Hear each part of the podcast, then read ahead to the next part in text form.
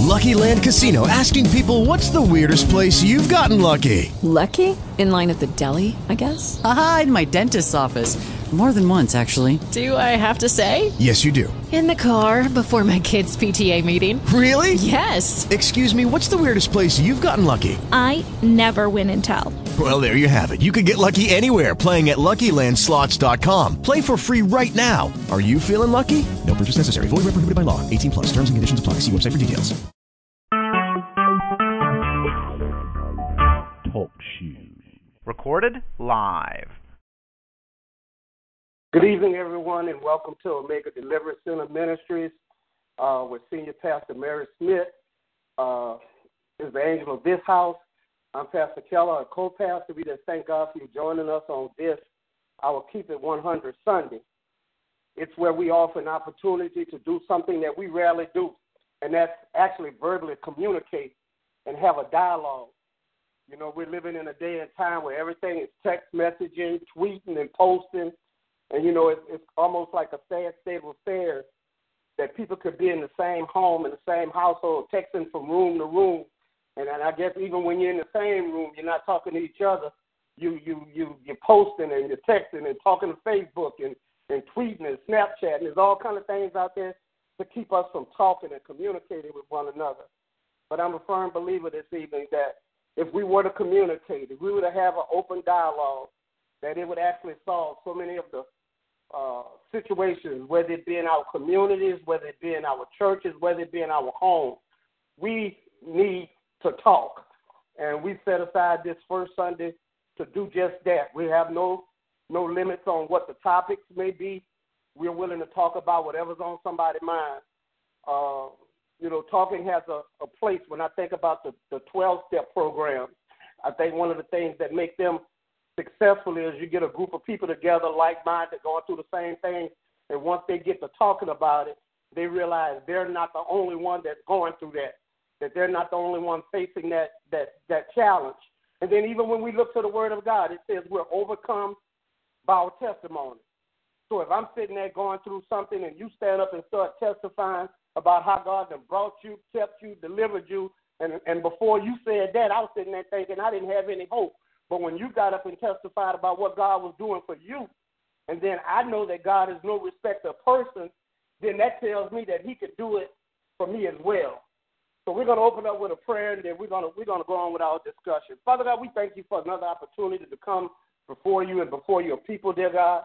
Lord, we pray that you would bless this conversation, this dialogue, that you would lead and guide it, dear God. Lord, we know the guiding force in our life is you and your word, dear God and your word has never changed. It's the same yesterday, today, and forevermore. And we know that not one jot or one tittle of your word would ever pass away, dear God.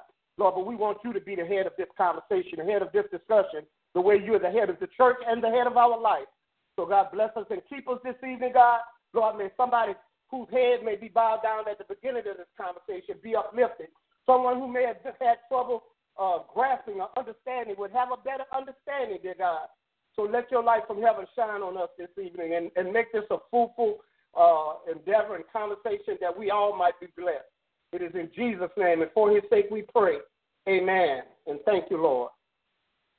To God be the glory this evening. Let's see, if we got a, a good connection on the phone. Is there someone on the phone that can let us know we're connected? Yes, you have a good connection on the phone. Amen. To God be the glory. We even uh we even decided to go live on Facebook this evening. Not something we usually do, but hey, uh God's trying to do a new thing and we just gonna flow with it. To God be the glory. We don't usually come with, with, with topics. I kind of leave it open. Sometimes I post on Facebook what might be a good topic. But the overreaching topic seems to be relationships these days. And I can understand why the overreaching topic might be relationships, because if you've got a household, they've got a relationship in it. Uh, whether it's the husband and wife, the mother and daughter, the father and son, the boyfriend or girlfriend, if there's some people in the house, there's a relationship going on. And I'm a firm believer that uh, we win in life when we're able to build winning relationships. But the one that, that, that generates the most conversation, the one that generates the most talk, is the relationship that goes on in our home. And and you know, being men and women of God and, and Christian and all, um, when we start talking about relationships, we talk up we uh, we talk about relationships. Uh, you know, we use the Bible as our guide, and and and and I know there's a there's a woman of God sitting here, and there's a man of God on the phone, but um, as the Bible pertains to relationship, I don't remember the Bible discussing a boyfriend girlfriend relationship.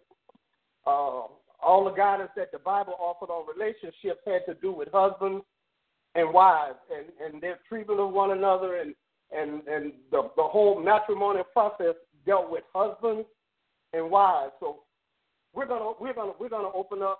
I'll keep it 100 and and I know we may not be any experts on the subject, but we do have the Word of God to fall back on and talk a little bit today about what is actually going on in most cases in homes and in marriages and with husbands and with wives and you know keep it one keep it 100 uh, seem to be an excellent topic for what it is that we do. But keeping it 100 means also keeping it real. And oftentimes it's a whole lot easier to keep things real when it's somebody else's business. You know, it, it, it becomes a different kind of challenge when it's our business that you're trying to talk about. Because uh, we want we want everything to look like it's going fine and everybody's happy and we're tiptoeing through the tulips and, and, and everything's okay. You know, uh, I, I'm, I'm reminded of a phrase that an awesome woman of God uses sometime about suffering in silence.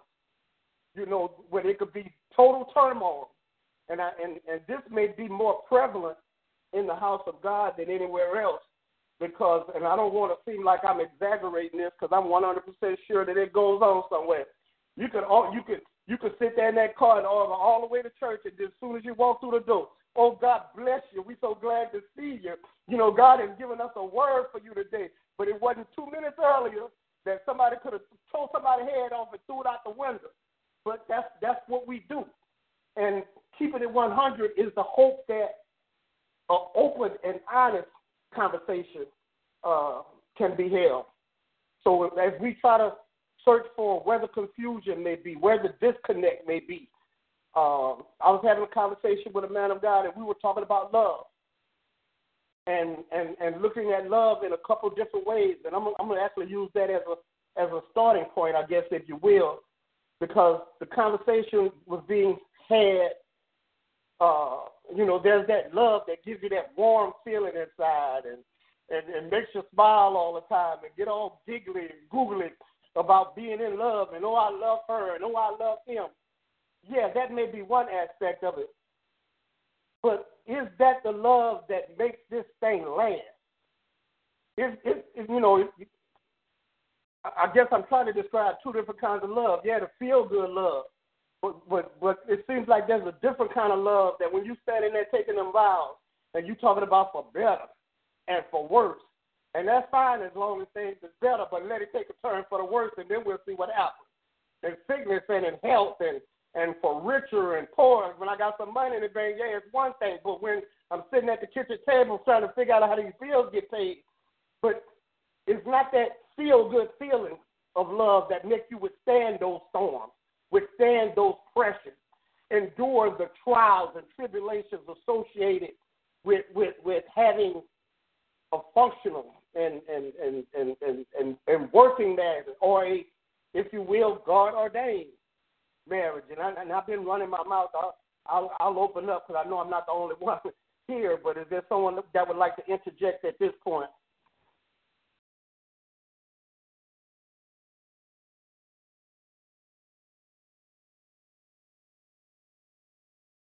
So I'm not, you know,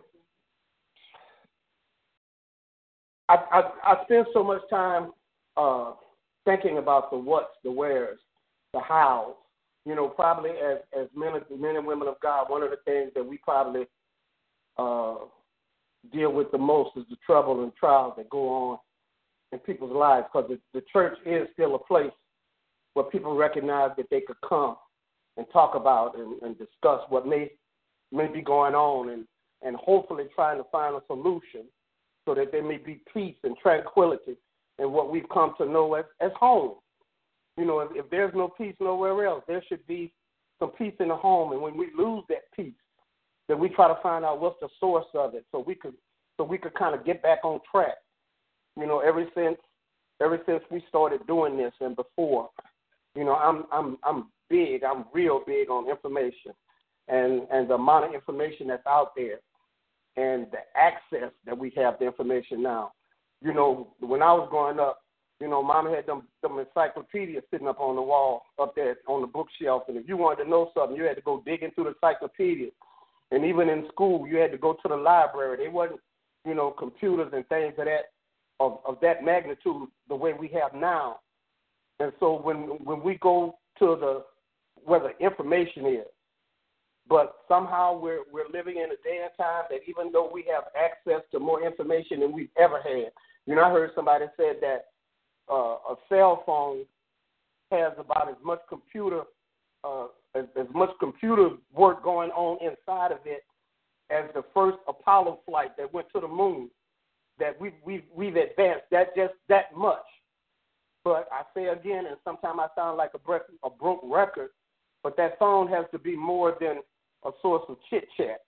You know, if you've got an, an internet connection, it's got to be more than a source of, of, of posting pictures on Facebook and and tweeting. It's got to be a it's, it's got to be a tool that will help us turn our lives around and turn our situations around. It's got to be a tool that we could use to be and do and have the things that we want to have in life. The same way it could be a tool to, to get into the, the, the, the inner workings of our relationships and, and find out where we might be running off running off the rails at. You know, I, I, I said in the beginning that the Bible is a, an excellent source because it describe it describes what God intended for marriage to be. You know, it it it, it describes what the roles of, of husbands should be in the marriage. It describes what the roles of wives should be. You know, uh, it gets pretty serious. The Bible says, you know, when when a man takes on a wife, say, therefore shall a man leave leave his mom and his dad. It's time it's time to it's time to cut the apron string. I to marry somebody, and it's time for me to get up out of here and Okay, it's okay being a son, and I'm gonna keep being a son, but it's it's time for me to be a husband. The Bible says I gotta lead and cleave, not just lead, but I gotta cleave to this woman that I that I have married. So the Bible probably is our best guide. And you know, and the only reason I, I and I'm gonna throw this in there, I, I call it a guide. Uh, I know we're living in the 21st century, and I've had this discussion before, and it may not be a, a popular discussion, but it's one that I hold that yes, the Bible is our guide. And the only reason I interject this is uh there's been situations where I knew physical abuse was going on in the home, one way or another, where whether it was told to me, whether I was a witness to it, and and back in the day, I would say uh, there might be a a, a a a sister or a woman in an abusive situation, and she would come to the church and and and we would tell her we would pray for pray for him. Well, we're gonna pray for him that he'll stop beating you. Well, for me, we'll get you out of there, and then we'll pray for him. But we ain't finna pray and send you back home to to to to be abused, uh, being treated like a doormat. Nothing nothing about that is right to me. But I've heard I've heard I've I've been there where people took the position that well you're not you're not supposed to come in between that. And that might be easy for you to say if that's not your sister or not your mama or somebody that somebody over there beating on. And I and I say that because in God's will, and I and I don't profess to know everything there is to know about God's will. And they talk about it, you know, His permissive will and all that. But nobody gonna make me believe that somebody that is in God's will for somebody to be getting their butt whipped every night, ended up with black eyes and broke arms. So you know that when I call the Word of God a guy, that's what I mean by God. There are some reasons that you can grab your little bag and get up out of there. And and and and I'm gonna be praying from you, but I'm gonna be praying for you from the shelter. I'm gonna be praying for you from my mama house. I'm gonna be praying for you from somewhere where you can't get to me because you done put your hands on me for the last time. So, but all of this, all of this impacts relationships. And I think one of the, and one of the uh, one of the other things that can be possibly detrimental is even even though the knowledge is out there, uh, a lot of it has to do with what maybe our upbringing was. what we what we witnessed as a child, what we saw as a child. You know, if if if, if you if uh if somebody grew up in a home where there's a lot of fighting and arguing, the danger in that is is that fighting and arguing becomes their norm. Uh, if that's all you see, that's your norm. That's that's the way a husband and wife supposed to act. They supposed to fight all the time. Then what happens is she grows up, she gets married, and now she can't stand the calm because her norm is fussing and fighting. So even if she got to pick a fight to get things back to what has been her norm. But see, it's time to break those kind of curses. We can't, we can't. When when we've got information to move forward on and to live joyous and peaceful and happy lives, that we can't. We got that. I, I think we refer to them as generational curses sometimes, where it just goes from generation to generation to generation. When it's time to break that, and and hopefully, it starts with having a conversation and just plain old being real, sitting down and and and and, and finding information, going to counseling, seeking help. But Lord, this got to stop somewhere. So I'm, I'm like I say, I, I I can run my mouth on and on. So I'm gonna take a pause every, every once in a while and see if there's something that somebody wants to interject into this conversation.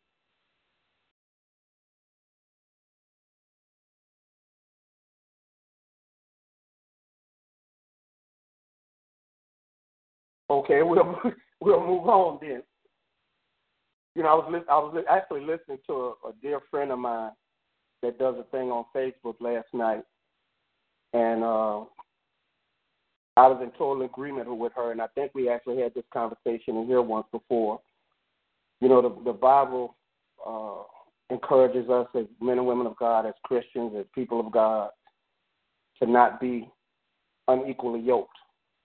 But what the Bible says is that we not be unequally yoked with unbelievers. So un- unless you're digging into the translations of that, um, when it says not to be unequally yoked with unbelievers, we can come to the conclusion that as long as you're marrying another believer, as long as he's saved, as long as she's saved, as long as he loves the Lord, as long as she loves the Lord. But I think I, I believe that there's more to being equally yoked than just being saved. You know, if if if all if all being equally yoked meant was being saved, then we wouldn't be having these money issues.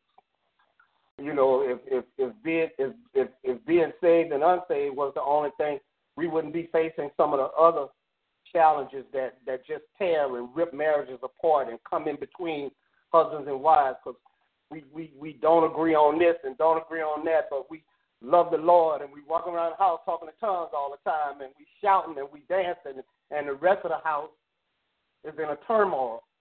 So it's, it's so when we talk about being unequally yoked, you know, do we do we handle finances the same way? Uh, do we have the same view on on child rearing? Um, you know, who's paying the bills? Who's who who seems to be more responsible one when it comes to certain tasks and responsibilities around the house? And all of these are things that that uh, buy into whether or not uh, a couple is equally equally yoked or not. And oftentimes these are things that would probably be uh, borne out in a counseling session. Um, I know there's there's a number of pastors that I know that unless you're willing to go through counseling, they won't even perform the ceremony because it's it's it's that it's that important but by the same token, uh, I believe there's a number of people that don't want, just don't want the counseling, because they all somewhere in them, there's something in them saying, I know I shouldn't be doing this, and if I go talk to that preacher, he gonna tell me I ain't got no business doing this, and I don't want nobody telling me not to do this, because I'm grown and I handle my own business and I make my own decisions. So I'm gonna marry her or I'm gonna marry him and then and then, you know, then we we wouldn't go in the beginning, but now we want to go back in the end, talking about the devil tearing up our marriage. Uh, but it is something. It is something when you're talking about spending a lifetime with somebody, because that's that's what the vows say. You know, sometimes I've I've I've, I've uh, it has appeared so often that we take the vows so lightly that you would think we don't even know what the vows is until we get up there at the altar. Then somebody open them up like an envelope on a game show, and and surprise you with the the vows and the promises you can make to somebody. But most of us actually know them by memory. We know we getting ready to stand up there and tell somebody for better, for worse, for richer, for poor, and sickness and in health, forsaking all others. You know, got it down pat. But I also know that I've heard people who are about to get married talking to a talking to a girlfriend or talking to somebody say, I got my own money. I let this thing don't work out. I'm gonna be all right. Well, how you go into something planning the exit, planning how to get out of it? Uh, that kind of, that kind of throws a monkey wrench in the things as far as as far as I'm concerned, anyway. But I go back, I fall back on my default mechanism that um, so often, and I can't explain this, but I know I do know that we sometimes just blatantly refuse to seek out information that will help us. Now I know on the on the on the motivational speaking side of what I do, and uh, you know I talk to people about having goals and all that, and I I can't make people have goals. I talk to people how you could be, do, and have better, but I can't make them be, do, and have better. What I'm trying to do is tell them that they can be, do, and have have better. And so it's it's it's, it's hard to to try to impose a will on somebody or make them do something because we are we are adults, we are grown.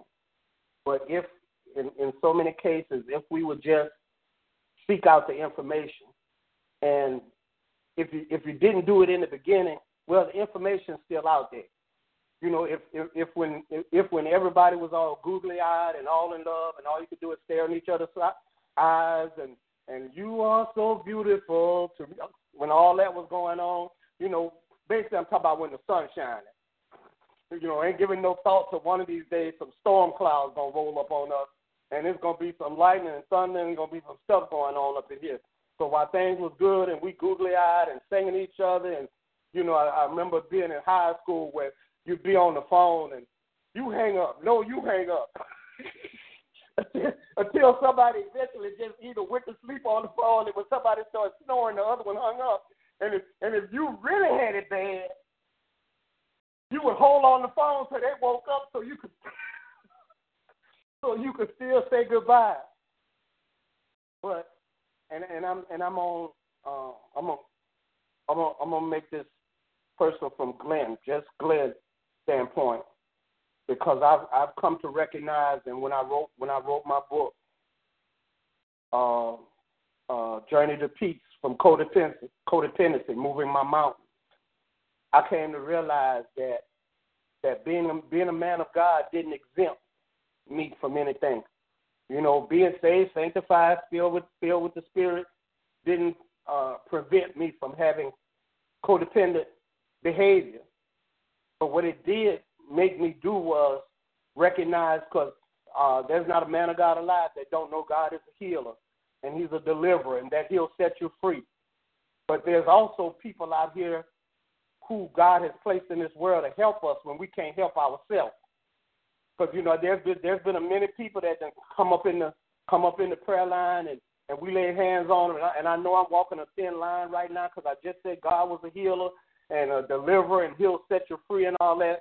But but if but if you come up there and your back ache, yeah, I'm gonna pray for you because we're gonna believe God. But by the same token, you know, it might it might take a, a trip to the chiropractor uh, or the orthopedic doctor to find out if you got a little disc or something that just slipped. And that's not taking anything away from God because that's they right. got their knowledge from somewhere.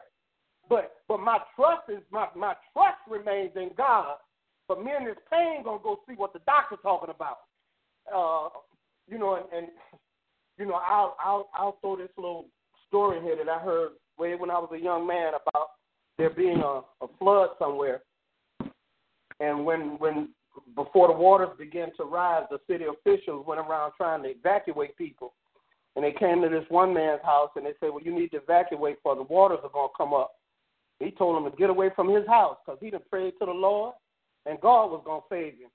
and when they didn't have time to deal with him because there was other people that needed to be evacuated. Well, by the time they came back, the uh, the water had begun to rise in the house, and they came back in a boat, and they say, "Well, you know, old man, get in the boat. We're gonna take you to safety." Like I told y'all, I done prayed to the Lord, and God gonna save me.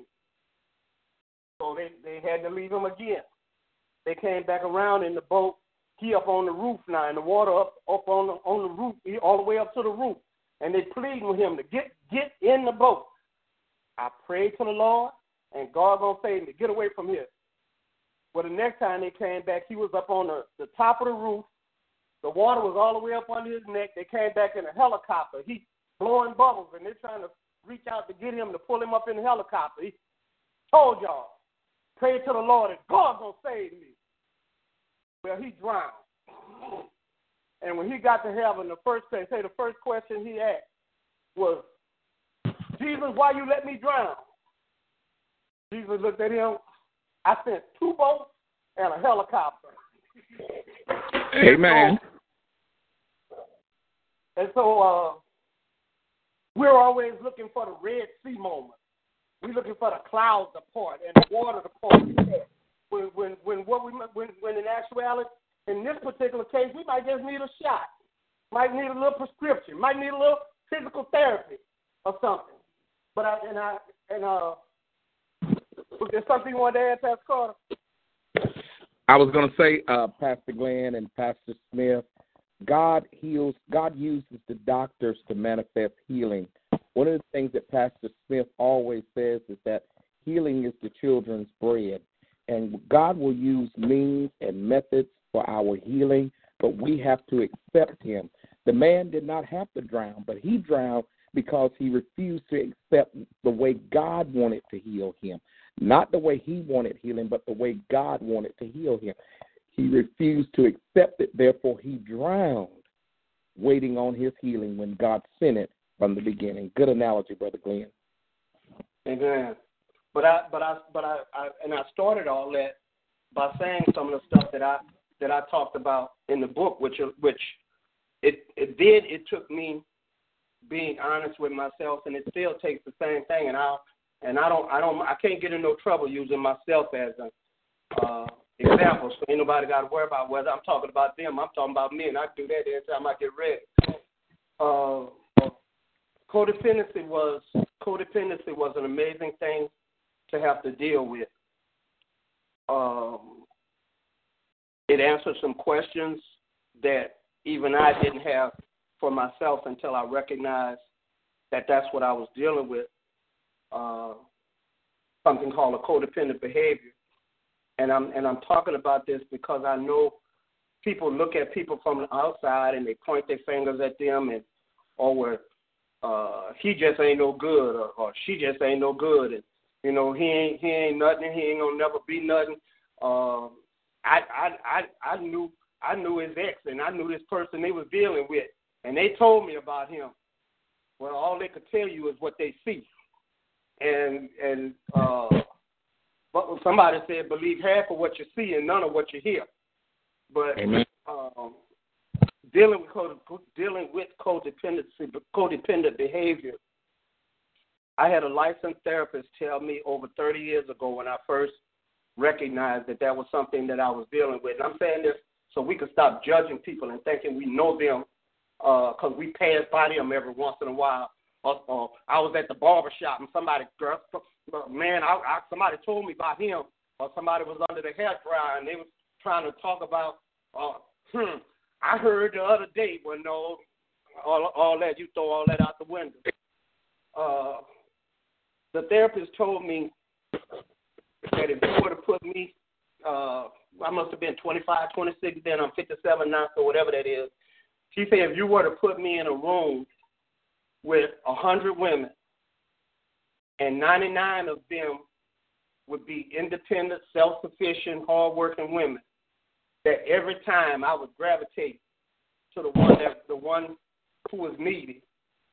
And and it just said a lot to me about how our mind works. And and and wasn't intentional, wasn't even aware of it, didn't know I was doing it, but I looked I looked back over my life and I'm like, oh my God. And it just that instant made me realize that and, and I, and I thank Pastor Carter for interjecting that that is everything ain't gonna happen at the altar. And that's that's not a that's not a knock on God because God could God could bless us any way He wanna bless us. He could heal us any way He wanna heal us. He could bring us out any way He wants to bring us out. And and and and and to and oh, I might I might only be that long, but oh, but this is keep it 100 out. Mm-hmm. It's it's it's no it's no slap in the face. I'm not I'm not I'm not rejecting God because I make a doctor's appointment. You know, I'm not I'm not rejecting God when I go to Walmart and pick up my prescription. You know, I, I'm God wouldn't have put him here. You know, all things were created by God for His purpose. But uh, I I I end up writing the book about codependency, and I thank God for a healing that took place because a part of that kept you from feeling the way that you should feel about yourself. A part of that kept you from treating, kept me from treating me the way that I should be treating me. Now, I wanted to treat everybody else like that, but then by the same token, I wanted to neglect me. And it, and it wasn't just in personal relationships. It just it wasn't just in marriage. It wasn't just in dating. Because there was a time when I thought every spare minute I had was either supposed to be at the hospital ministering to the sick, on the corner preaching sermons, I mean, everything was for everybody else except Glenn. You know, Mama reminded me of something I put in my book, and I'm gonna say this just as an illustration. And it's and it's sad, but it's true. I was working at an investment firm in the tallest building in New Orleans, office on the first floor. Went to work in a in a suit with a briefcase every day. And I had one pair of socks that I would go home and wash out every night. So with all this going to the hospital and preaching on the corner and and and and and, and doing ministry and witnessing and all of that, wouldn't go buy myself a pair of socks. Wow. Lord have mercy. Wow. But I thank God for balance. And and the heal the healing isn't totally complete. And I, can't um, and, and this this woman of God, a man of God, that that passage of scripture where where somebody's eyes were healed, and I and I think they were asked about their healing and say I I see men but they look like trees, which basically what I'm getting at is the healing is not always instantaneous. You know that that vision had to eventually come in focus, but the healing was there, but it was it was it was coming into focus. You know, I, I see them right now, but they ain't looking like men right now. They're looking like trees right now. So I learned the first thing I learned was that Glenn needed to be taken care of. Glenn Bill needed to be clean. Glenn needed more than one pair of socks. but one one of the one of the other things uh, that that people deal with, and I'm gonna say people deal with because when God is my witness, I'm not the only one dealing with codependent, codependent behavior. But if you don't recognize what it is, because, I mean, if, if you don't recognize what it is, we come off as really nice guys. Oh, he'll do anything. Oh, I, you know, but somewhere in there, there's a dysfunction. That means I'm supposed to do more for you than I'm supposed to do for me. Uh, but the the, the, the, ultimate the ultimate thing was, and, and I, I just finished a, another book project about a week or so ago, so I had to go back and visit some of my notes on codependency. And one of the things that I don't know if I overlooked it or it's been so long ago, but that uh, codependent people gravitate gravitate toward one-sided relationships. Uh, somewhere somewhere in that is still a thing that says I need to I need to do everything or I need to take care of everything. And there's a there's a problem that arises when you reach that point in your life. And say, well, what's what's the problem is? Because that behavior is unsustainable. Uh, it it it it it it, it seems right, but you end up wearing yourself out. You end up running yourself down uh, by simply believing this is what I'm supposed to do. I'm, I'm doing exact as a, as a good man. I'm doing what I'm supposed to do. As a good husband, I'm doing what I'm supposed to do. As somebody that was raised right, I'm doing what I'm supposed to do. But I don't think things were ever meant to be one sided. Life is a give and take. Everybody's got everybody's got to got to got to play their part and do that role.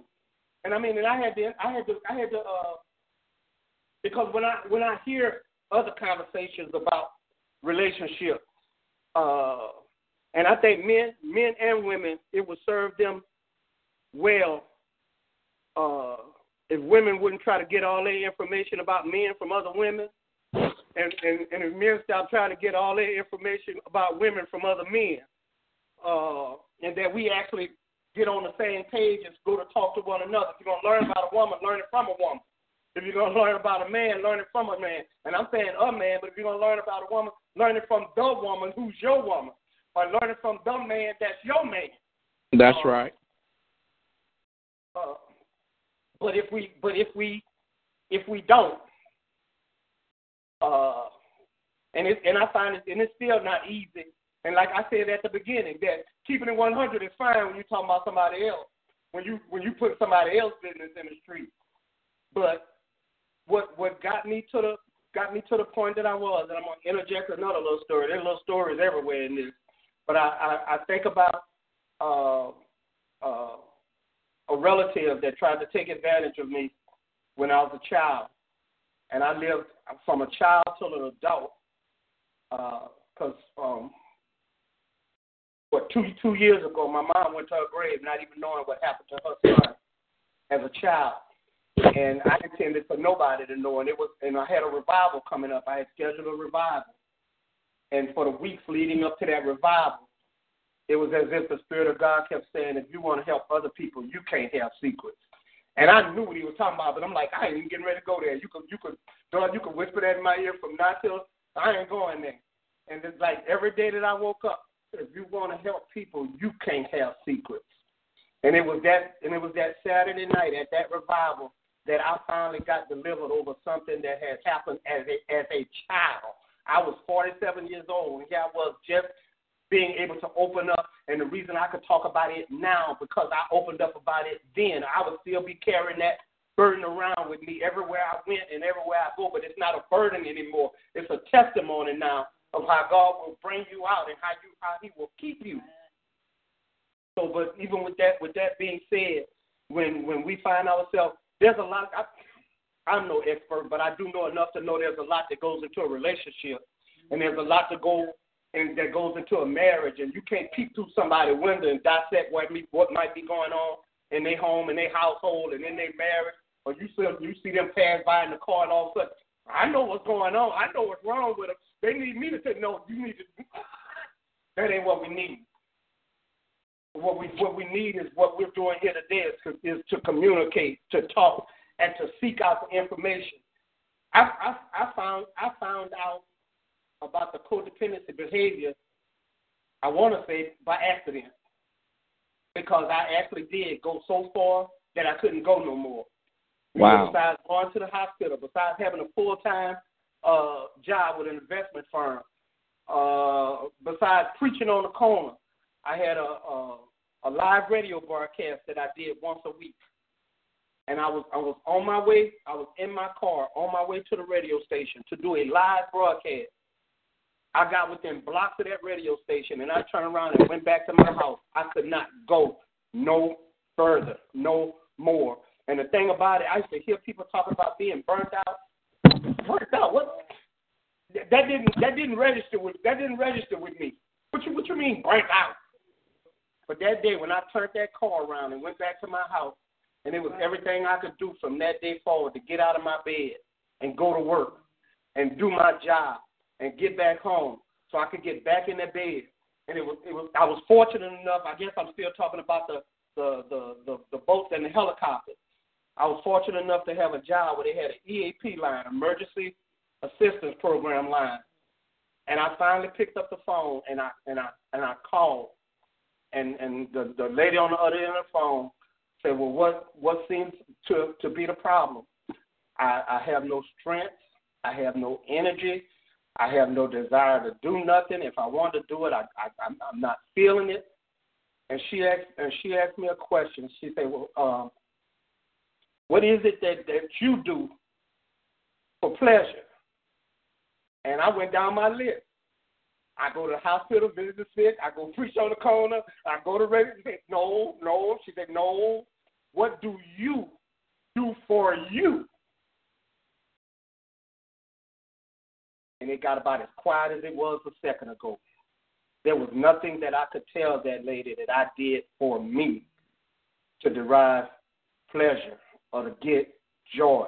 Everything was tied to somebody else's joy, somebody else's happiness, somebody else's peace. And see, there, there, there are there are people like myself walking around all day long. I don't know why he can't keep no woman, or why she can't stay married, or what, what's wrong. Every time you look around, it ain't what you think it is, but it is something. And so, you know, the foundation, I, I still believe that the foundation of marriage and the foundation of relationship has a lot to do with the Word of God. But then it goes beyond that. You know, the Bible says, in all thy getting, get an understanding. In all thy getting, get an understanding. In all thy getting, an understanding of the Word of God, an understanding of the person who you're wanting to marry, an understanding of the person that you're married to, an understanding of them kids running around in the house, an understanding of finances, an understanding of growing and having goals and dreams, and all that getting. An understanding. And, under, and understand this. There are people who are, like mom say, suffering in silence. There are people who are hurting and going through things that you'll never imagine because we ignore the information. We just flat out ignore the information. Whatever I read, that one, that one I can't explain, but we will ignore the information. But I was talking, I was talking to the publisher of my book, and he's got a book coming out and just briefly we hit on this and it and it just made sense to me because I could I could see it once he said it that I could talk to people all day long about setting and achieving goals, which is something we all should do. It's it's the reason it's the reason successful people are successful. It's the reason rich people are rich. It's the reason champions are champions. They have goals. But only three percent three percent of the population have goals. So I can go around sharing that we need to have goals, and and and I'm only get three percent of the people to embrace that. But what I found out happens oftentimes is that people who say for people that don't have goals are the people who are not embracing good information. The information might be that you need to be born again. It you know, because uh, as, as as men and women of God, we, we put Jesus out there to people as a savior for them to accept or reject. When I'm when I'm speaking about goals and achieving them, I put it out there for people to accept or reject. You know, at the end of the, at the end of the day, that thing, that final decision remains with them. But but the trait that that I've noticed in people, and the publisher brought to my attention, that although they may not embrace setting and achieving goals, um, although they may not embrace that you must be born again and accept Christ as your personal Savior, they must defend whatever place they're in. Where, where everybody wasn't raised like you raised it. You know, you don't just get that overnight. Instead of instead of embracing the new information and, and beginning to move on to a new level or to go higher in Christ or higher in business, I, I'll just defend where I'm at. I'm not accepting anything new.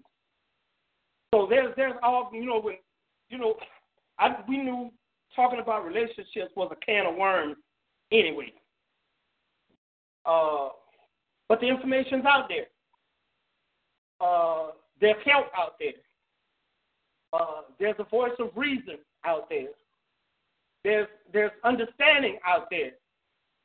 But this is the the big thing is there's a God out here that loves us and that cares.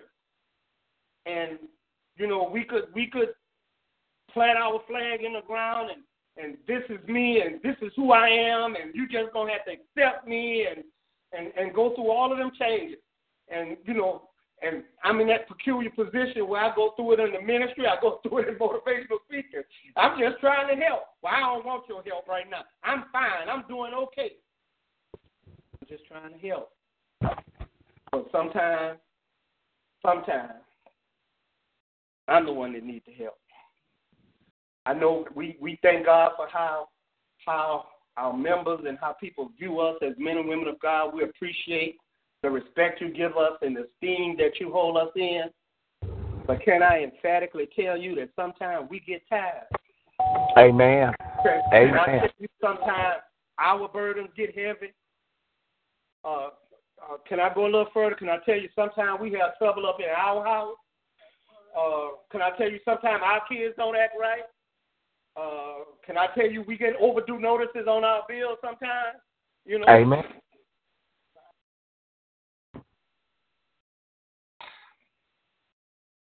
All right. I'm, I'm, I'm, I'm gonna take my little break again. See if anybody else got some some input because I've been going on and on and on and on and on and on. But you know this this stuff. And let me say, Brother Glenn, while you're taking your break, Go ahead, sir. Jesus was God in the flesh. He was master, he was ruler, he was king. But what he was getting ready to endure at the cross, he said, Lord, I need your help right now. And he needed ministering to himself. He said, Father, take this cup from me. But nevertheless, not my will be done. He needed God's help to get him the rest of the way. And are many times we as leaders, we are going through and we need the hand of God. We need prayer. We need strength. We need prayer for our family, our home, our marriages, our jobs, our finances. Just like we're praying for the people, we need an intervention from God ourselves on many occasions.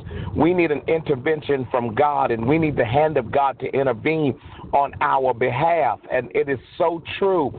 And another point, um, you talked about how sometimes that that that uh, in relationships we can be so stubborn. We can be so bullheaded. We don't want to compromise. We don't want to give um, uh, any uh, credence to, but we have to have compromise.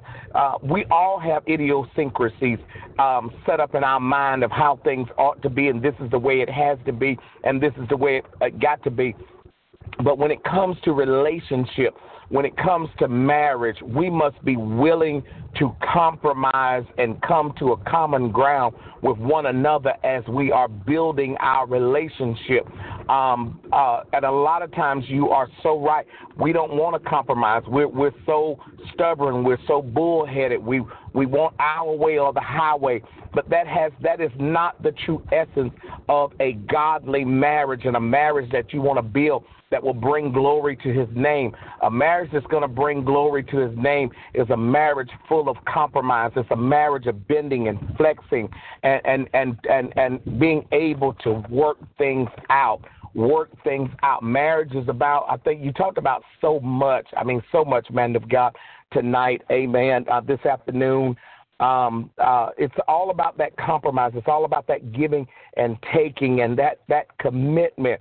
One of the things I preached on this morning was the faithfulness of God and how God is faithful to us no matter what.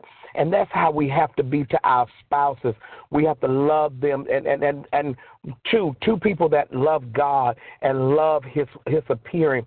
They're faithful unto their relationship as they are faithful to God. So much and thank you for sharing um, um the word on today. Amen. God bless you. Great, Pastor God. Bless you, Pastor Smith, woman of God. I miss you so much. But anyway, go ahead. Miss you, love you. love you too. I mean, there's there's no way that we're gonna we're having a discussion. We're not trying to solve the world issues. But if we're not talking, we really if you're not talking, if you're not communicating, you're really at a standstill. Uh, there's no there's no there's no movement there when there's no uh, when there's no communication. Yeah. Uh, so at, at, at least the, the least that we got to do is uh, to begin to communicate and begin to begin to talk and uh, like you say, there's there's uh, to find what to find what's written on as as uh, common ground. Uh, I've heard somewhere in my in my travels or whatever uh, that the worst thing that you could do is paint somebody to a corner.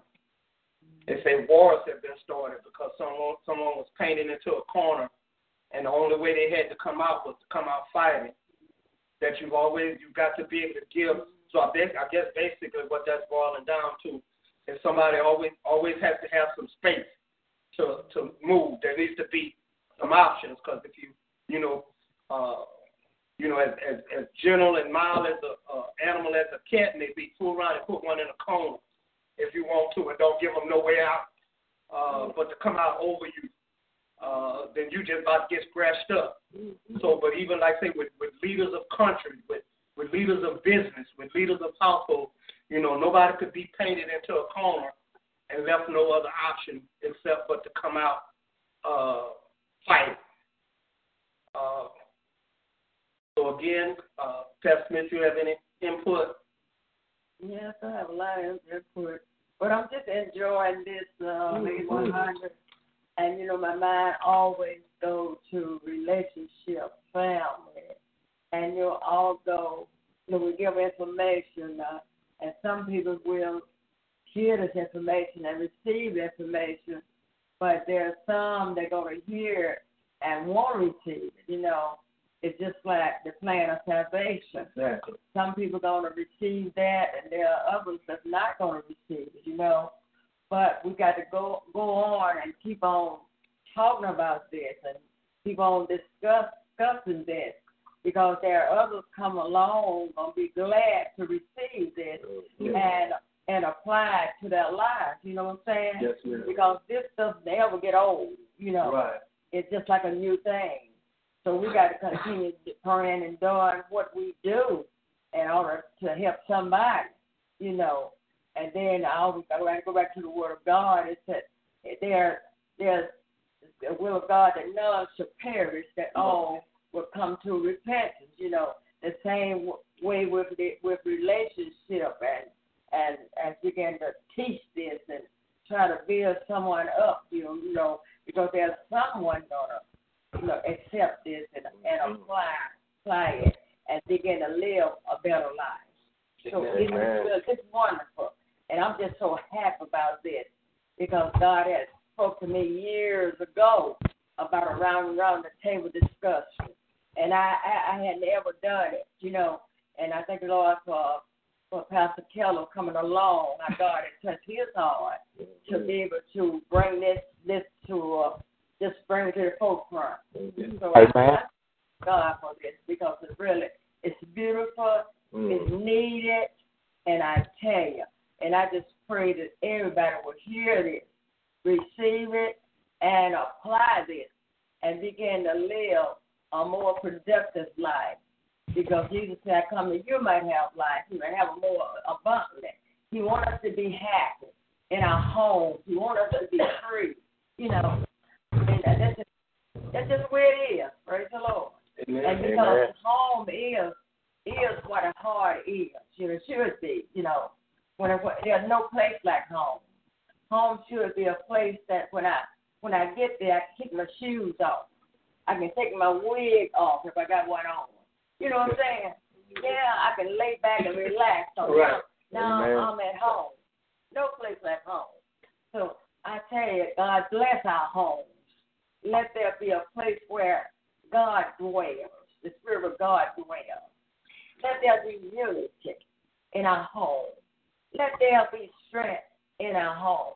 When I began to talk about home and a relationship, I just can't be quiet. And sometimes my husband says, okay, that's enough. I just can't stop talking. Praise the Lord God. And, and I know how important home is. I know how important family is. I tell you, where there's unity, there is strength. And the Word of God said the family that prays together stays together. Make sure you're praying. You know, not just talking. okay, I, I'm just glad about it. I'm happy today in the name Yes, of Jesus. yes. And I just, I just pray God for everything. Love you, Pastor Carter, and I love everybody that's out there. Everybody, you know, let, let's love each other. Let's make it. Yeah. You can make it fun. Like that song says, you know, you can make it if you try. We got Amen. to try, Mhm. and you know, and we can make it. You know, Yes, yes. but if we don't try, we won't make it. But y'all, y'all just pray for me. Mhm. you know, one of the I'm a, I'm a, I'm a, I, I've never heard it referred to as this, but it, I'm gonna call it a poison pill because in in in in my own research and learning or whatever, they say one of one of the worst things that could happen is that you begin to compete with each other rather than complete each other, and that's a com- that's a competition that can't nobody win Amen. Right. because Right. every everybody is looking to be completed and not competed with. And you know, uh, uh, when when when when it's when uh, the man or the woman is completed that that you that you become their peace when you become an asset to them. Uh, everybody everybody likes that that feeling of being completed. And when you're living in a, a world and a time that we living in, and and I I say this as a black man, when you got to compete everywhere you go. Uh, when I'm on that road, I'm, I'm competing with brokers to get a good rate. Mhm. I, I show up at a place, it, it got to turn into a competition when you're gonna get this stuff off my truck. Uh, uh, you know, and if I was, you know, I'm fortunate enough to work for myself, but in the job market, you're out there competing for position. So every every when you walk out of the front door, you're walking into a world that you got to compete in to to get promotions, to get raises, to to move higher. You you just competing. So and I guess to to there ought to be one place that you ain't got to compete. Yeah. They, they they got there just be one place that in this one place we on the same side of the rope. You ain't on one side and I'm on the other side. Yes. Uh, but that that that has been one of the uh, one of the one of the downfalls. Uh, because I guess at that point now now it's not an asset, it's a liability at that point, and everybody looking for no more liability. But Deacon Smith, I'm, Yeah, en- I'm enjoying this. Yes, yes. And I like Like Sister. Smith said, we got we got to hear it and, and apply Got to. it. Yeah. you know, I think it was last week or last time we had uh, Empowerment Sunday.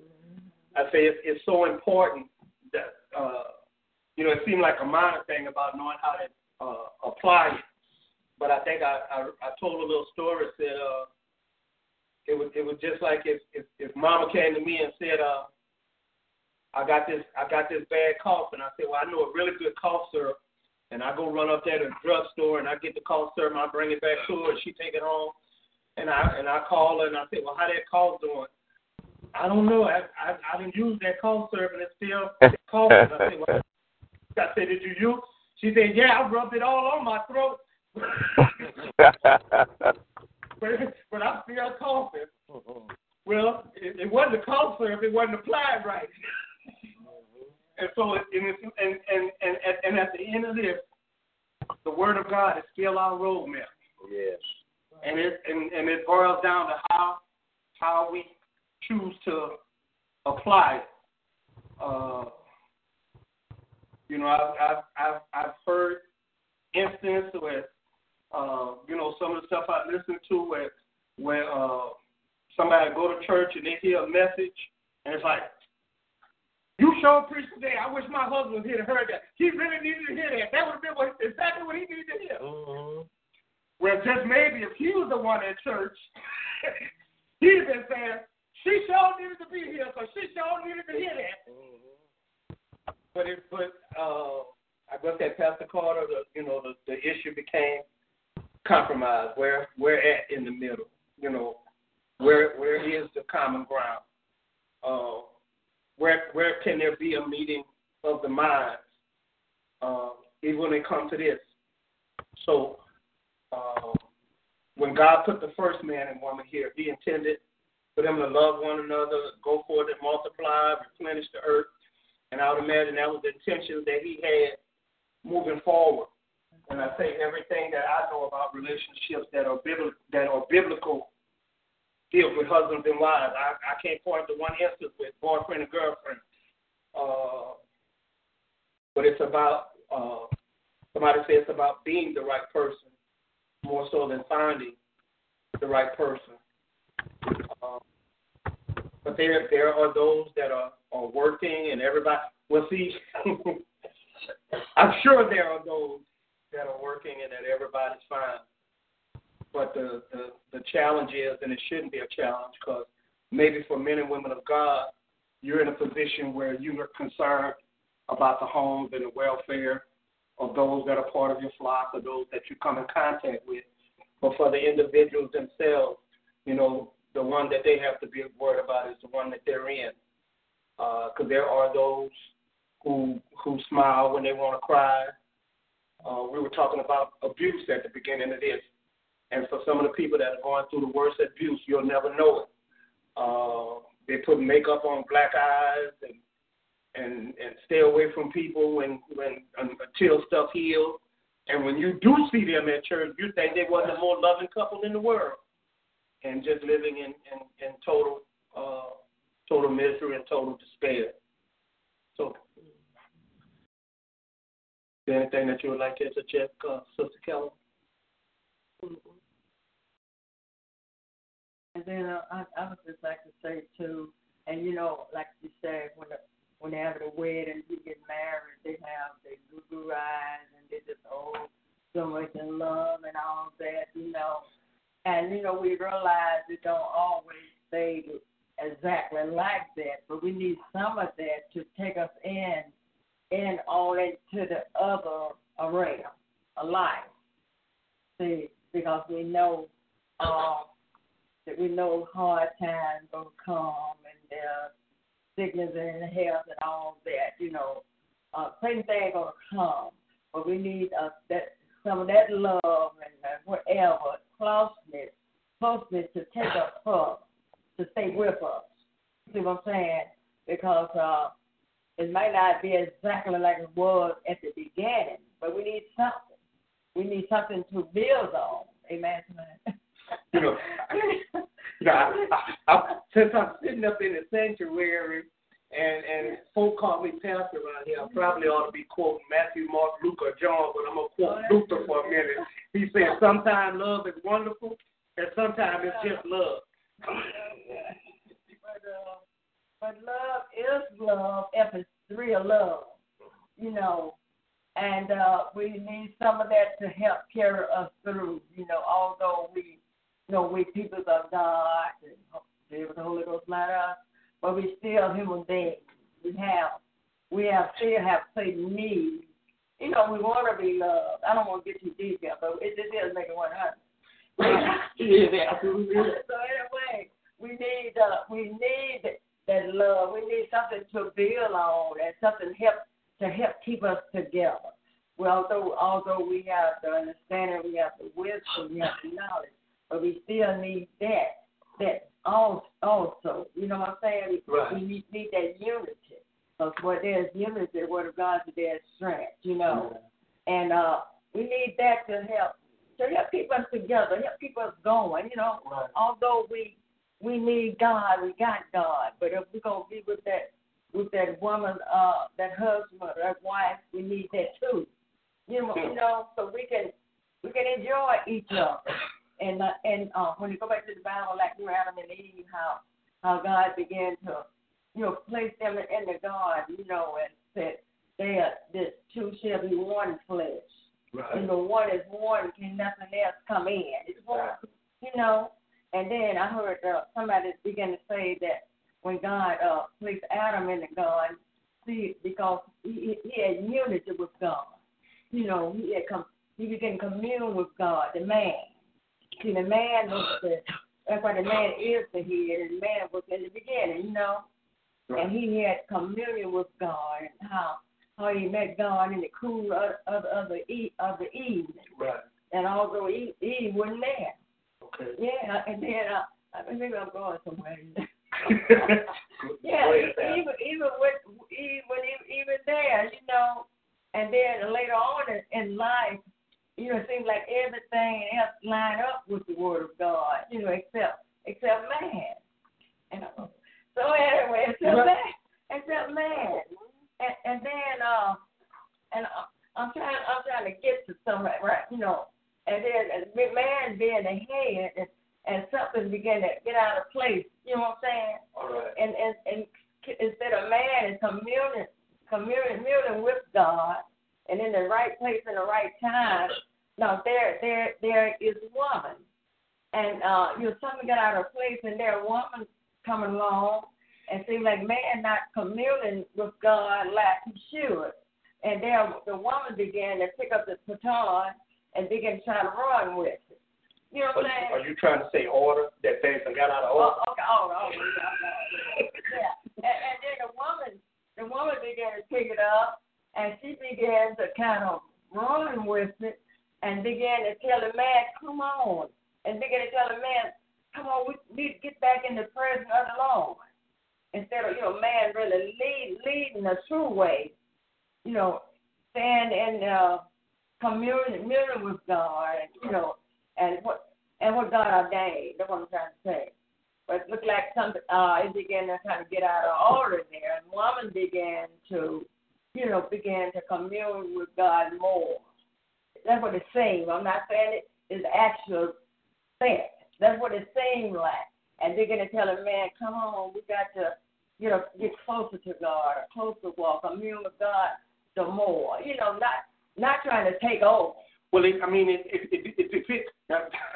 I guess this is the one part that we actually didn't get into Okay. because, okay, it sounded like you was talking about things getting out of order. Okay, yeah. But-. It was it, the Lord, the will of the Lord, it was in order. Well, God God recognized a couple things in the beginning. Mm-hmm. One of them was that man should not live alone, so I would make for him a helpmeet. Yeah, that's right. Now, the help helpmeet is a role, is a position, is whatever. Ain't gonna offend nobody, but you can't go and not offend nobody. So, Mm, yeah.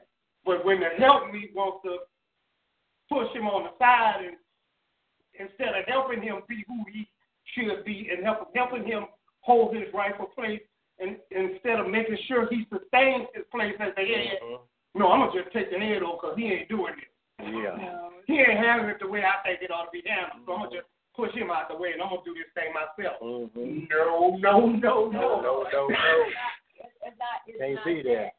It's not that. That is not. That is not what I'm. What I'm trying to say. No, no. I, yeah, I, I took it with that, but go Oh, okay. Yeah. Now, although, although uh, Eve the one uh, ate the, you know, ate the for- forbidden fruit, brought, brought the forbidden fruit to Adam. See what I'm saying? Right. Although that was that was a choice she was uh, tricked into, you know. Right. So anyway, so uh, and then I I, I may not be saying it exactly right though. Well, Pastor Smith, Pastor Smith, can I help you?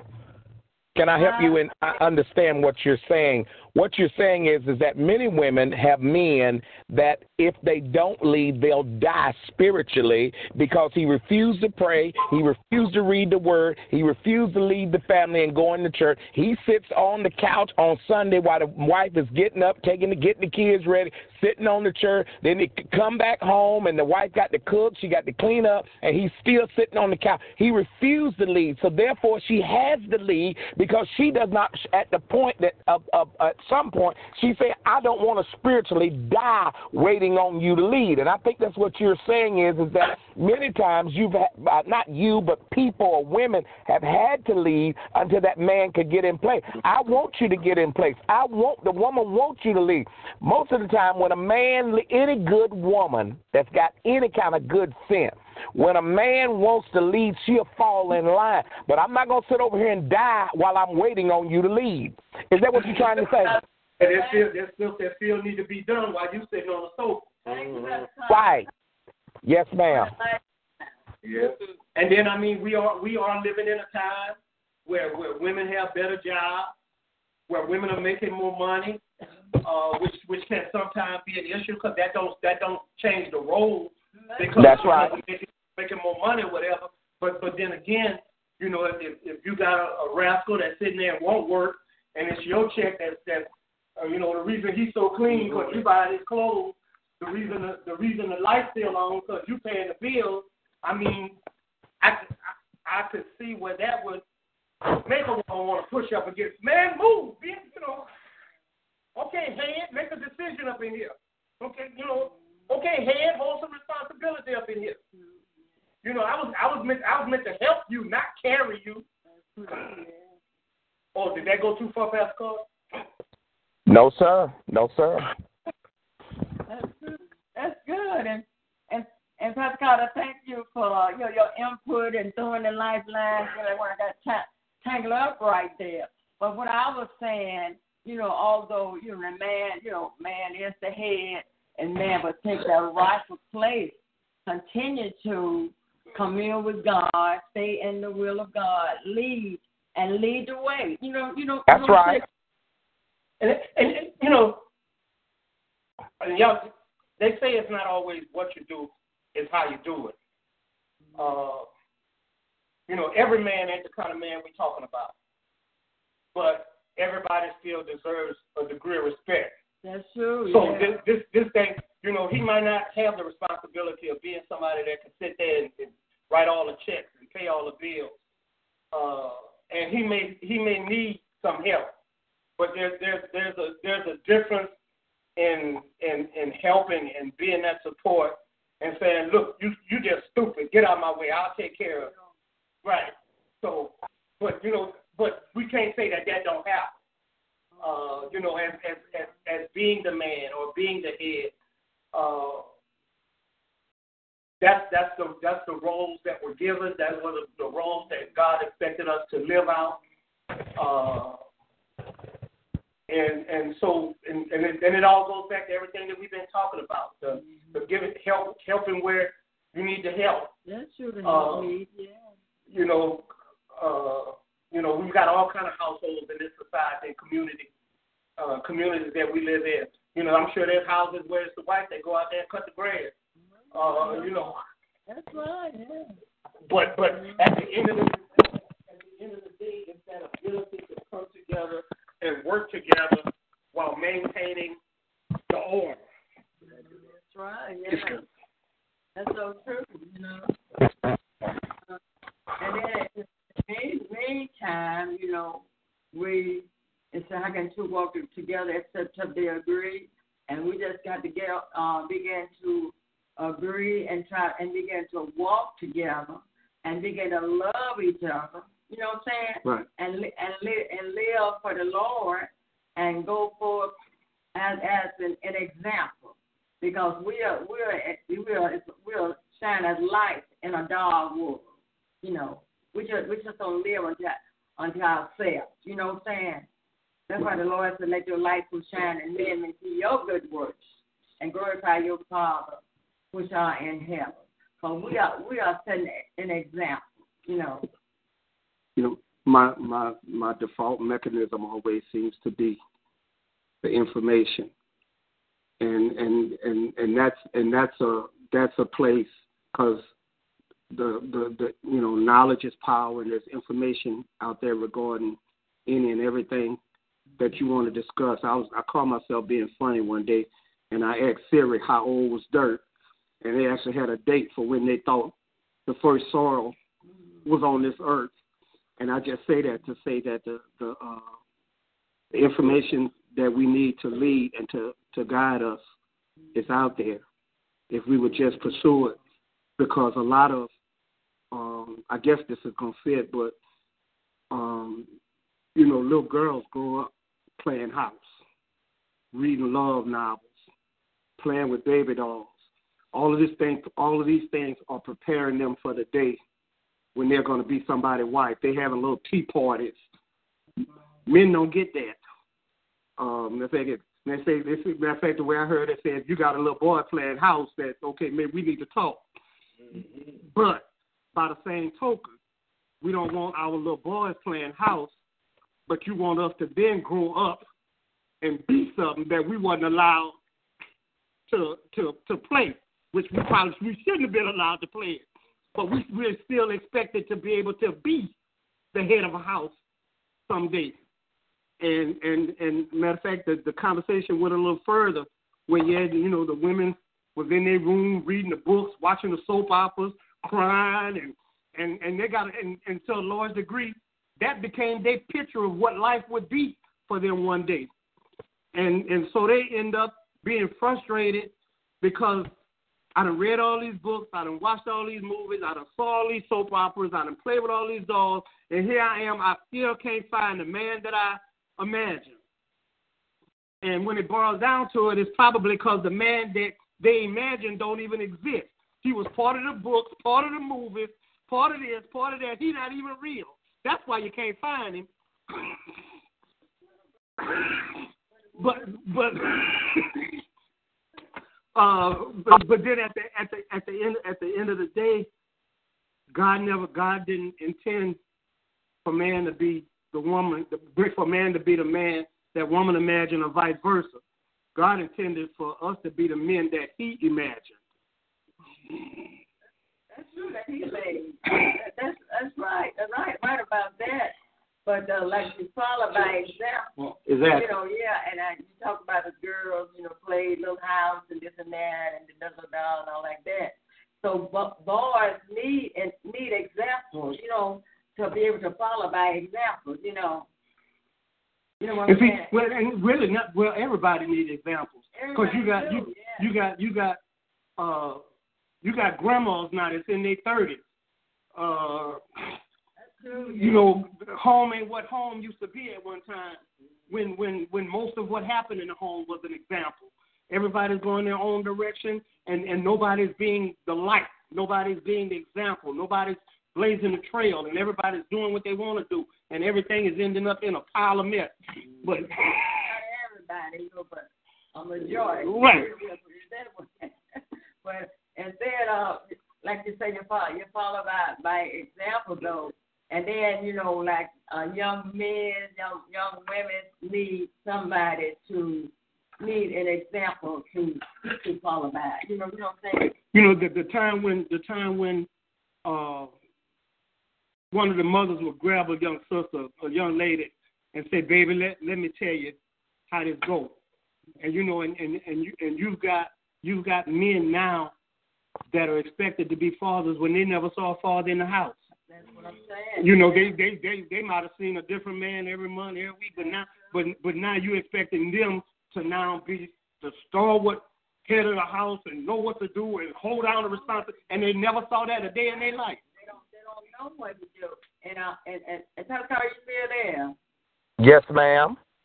And and I remember so many times you said you follow by example. You know what I'm saying? Yes, ma'am. Out of your teaching, you know what I'm saying? Was is good teaching. And you say you follow by example. People need uh some someone to set examples, you know, in order to to follow. That's what they need. I'm not saying everybody have that. But everybody needs Everybody that. needs Yeah, and the young ladies, you know, they need uh, example to follow by. You know, Right. and then, That's true. uh, sure need that too. Example, good example to to See, follow by. And that's and that's why it's so And- hard for us to be to be judgmental. You know, so so many of our young men are in jail now, and a lot of what you know, of course, for different things. But you know, there's been a lot of drug offenses and drug dealers. But if all they saw, you know, if they didn't see somebody get up and go punch a clock, if all they saw was drug dealing, then what can you expect? And and, yeah. and, and and don't get me wrong, because I've also heard a story about two brothers that grew up in the same house. One was an alcoholic, and one never touched a drink. And when they interviewed him, uh, they asked the one, say, "Well, why why are you an alcoholic?" He said, "Because that's all I see my daddy do growing up was drink and get drunk. And and when I grew up, I started drinking, and that's how I became an alcoholic." So they went to the other son and say, "Well, why is it you don't touch a drink?" I grew up in a house that that's all my daddy did was drink and get drunk, and I swore that I would never do it. Grew up in the same house, watching the same thing, but they both took different things away from it. So, and and and this, I want to say, this lies our dilemma, especially as the church, because there was a time when the church was actually the pillar of the community. If a baby was born or if somebody went to jail, I don't care what happened in the house. The pastor probably got called before the police and the fire department to, to let them know what was going on at the house. And and he was there. He was up there when the baby got born. He was he was there at the bail bondsman when he was trying to get baby out of jail. The, the the church was absolutely the pillar of the community. And this may spawn a whole other conversation, but are we still that pillar in the community? Can people still rely and depend on us? Is the, is the church still there the way the church was once there? I mean, we're not going to answer all that today, of course, but it's, it's something to think about. Uh, because the, the, the, the city officials and the governors and the mayors and the president, they can't do it all. We are the front line. And and brother Glenn, can I say something that you mentioned about um, young men seeing their fathers, and that's what they did. And this this is what happening in the generation that is before us, even with our sisters that are getting married. They did not have a father. I mentioned this morning, I said, brothers, y'all need to stop telling your wives to talk to the bill collector and handle the business of bills. I said, because you're setting, setting a precedent. But a lot of sisters, they they was they raised in a house where a man he didn't talk to the bill collector. The wife always made sure that there was food in the house. While he was a couch potato, and and that's all they saw. And they saw a weak man. And if they get connected to a strong man, a man that's going to be the head of the house, it creates a problem because this is what they were raised with. This is what they saw. They saw their mothers, and and it was no harm because again, when a man does not do his responsibility, that woman not gonna let her children starve. She gonna step in and do what she needs to do. And so what happens is they see that and they don't know how to articulate. Uh, I got I got to now submit to authority of a man when I've never really saw a man lead, and so therefore I my mama led, so I'm a lead. And all these things that we're talking about, which is so wonderful. Thank you, Pastor Smith, for having this line on today. I mean, just absolutely um, uh, uh, wonderful because it brings it. It, it just it, it's so enlightening to me, even being on this line and hearing this uh, talk um, and this discussion. Thank you so much. You know, we we we have got to be willing to discuss this the way it is, the good, the bad, the ugly uh, you know, this this ain't the fairy tale. This not Alice in Wonderland. You know, homes are suffering and being torn apart. Uh, there's there's turmoil. There's there's depression. There's anxiety. There's all these things, and we need to and we need to be able to confront these things head on uh, by by openly talking about it, discussing and getting input. You know, finding out how different different people feel, and and gaining a consensus. And and more time than not, the the consensus is probably going to be found in the Word of God. But nobody, nobody's guiltless. Nobody is in a position to point fingers. Uh, you know, we all we all in this thing together, trying to help one another to raise up and and, and function and, and be on another level. Amen. Amen. Well, we, we we thank God once again. This is this is what we do on First Sunday. God kind of allowed us, you know, we're not setting a, a standard for no other church. This is just how God led Omega Deliverance. That on First Sunday, that we come together and and we're not here to preach to anybody. We're here to talk not to you but with you. You know, a sermon is a tool for a specific purpose. It lets me get up there and say what I got to say. And as far as you can say is, Amen. That's all right. Go ahead, preach. But today allows us to go back and forth uh, it, it not only allows me to get my point across, but it allows uh, those of you to get your points across as well. And then when we put our points together, then we could come out with something that works. And now we have our worship service on on second Sunday and third Sunday where we come and and preach the gospel of Jesus Christ. And then on fourth Sunday we come back and that's our empowerment Sunday where we discuss practical issues that will help people be, do, and have and I say one of these one of these one of these uh, keep it 100 Sundays. I said I almost opened a can of worms at one point there, Pastor Carter, because I was Uh, I didn't go in any depth about it, but I did post a, a post one night on Facebook that almost started a firestorm because I say there there are no uh, spiritual solutions for practical problems, and I don't say that because I recognize you could pray about anything, but if I could, if I was hungry, you could pray and pray and pray and pray and pray until you fix me a sandwich or something. you know. uh, so that that you know we have we have practical and physical needs that aren't going to be met by uh, a spiritual solution. But that's not to say to to, to not pray about them because God will create that that practical solution. But uh, when when you was talking earlier, I was talking about when when God created man, or when God created woman. Uh, yeah, he had the garden. He named all the animals, the trees, the birds, and all that. But it was what it was. It was it was at least one need God wasn't gonna meet. So He created woman. So uh, God is good. We thank Him. We bless Him. Thank you, uh, thank you, Senior Pastor, for allowing us to have this platform. Uh, we pray God that it will continue to be uh, a blessing. You know, there's one side of what we do that our prayer is that men, women, boys, and girls would come to the uh, cross and be saved. And then there's another side of what we do that will prayerfully and hopefully open up the eyes of men, women, boys, and girls that they may be better men, women, boys, and girls. That that the everyday functions of life.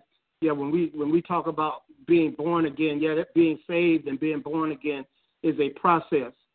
But on the other side of life, it also helps to know how to handle a checkbook, how to have a budget, how to how to how to uh, set some goals, uh, you know, the parameters or whatever that need to be set in a home. So you know, we're we're we're we're spiritual beings in a physical world. I think that's how that said. Did I say that right? so, uh, so Pastor Carter, if you don't mind, would you like to close us out in prayer? Sir? Is that if that's okay, uh, Senior Pastor? Pastor Carter, you still there? Yes, ma'am. We just want to thank you for I tell you your input, and I tell you such a great blessing. I just want to say thank you, and and thank you for teaching me a little something as the years went by. Well, Pastor Smith, I have been praying. We we pray. I don't know whether Brother Smith tell you. We pray for you and your ministry, and um, Brother Smith and you and Glenn and Jen as the leaders of that ministry. We pray on the prayer line for you at night because I am believing God for something supernatural Something's yeah. going to break. I believe that God's going to bless you all with a facility and a community. And I just, I'm just, I'm just believing God, and I'm standing on the promises of God for you all. That that something great is going to happen, and and you're going to stand back one day and look and say, "Come see what the Lord has done." And I, I'm just believing God for that. Receive it. Yes, ma'am. Yes, ma'am. And we've been praying for y'all on the prayer line that we're on every night because I'm just, I just, I'm just, my, I, I just believe God for something supernatural, a supernatural blessing taking place as the leaders of that ministry continue to come together and grow. God's going to send people from the north, the south, the east, and the west to bless that house and to bless you all as the people of God. And and I am believing God, believe it or not. And and um um one day I went to uh, a while back to dinner with Glenn, and um we were talking. I don't know whether he told you, but we were even talking and there was a man in there, and I said, man, y'all still got this church. And matter of fact, he told me to come see him because he could maybe help y'all get in that building. I haven't been yet, but I'm believing God that God's going to give you all a place of worship where y'all can just have services and mm-hmm. Bible studies and and whatever right, fellowship you all want to have for the glory of God. Father, in the name of Jesus, Lord, we thank you for this time of fellowship and communion with our brothers and our sisters, Lord. I thank you for this great woman of God who you have anointed.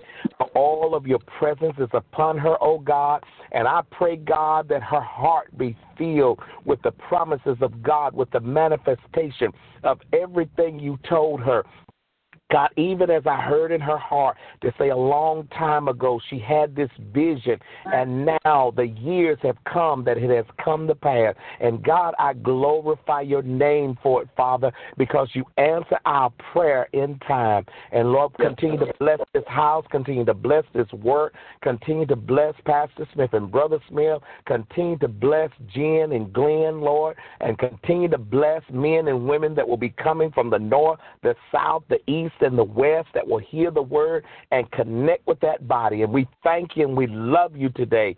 In Jesus Christ's name, thank God. Amen. Man. God bless you, Pastor Carter. We love you. And to everybody We love that you took too. time out to uh, to join us on Facebook. Uh, I've, I've been on this side of the camera, so I mean I wasn't able to to to to shout out and say hello, but we thank you for your presence. We hope that you gained something from being a part of the the uh, the, the video or whatever. Please feel free to, to to join us any one of the Sundays for Keep It 100 Sunday for the Sunday when Pastor Smith shares the word, when I share the word, and then on fourth Sunday for Empowerment Sunday. But thank you for your presence today. Love each and every one of you with the love of God, and pray that you would all be blessed. Amen. Thank you, Pastor Cal. Great job.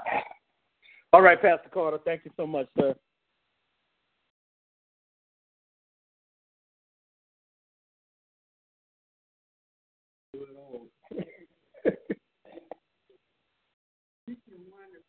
Well, I'm gonna say something. You just you just like James Brown. You you you a one man show. What, what, what, what did you say? What you say? You a one man show. You better say it. You better, Thank you. you better say it. Good job. Okay. Good. It takes glasses, baby. Yeah, it's just better when things. Oh, it's hard to make your head when things over if you get happy. Because you, you, you never know what what's in a person until you start talking. Right. It's gonna get me all tired. Huh? That? No, it's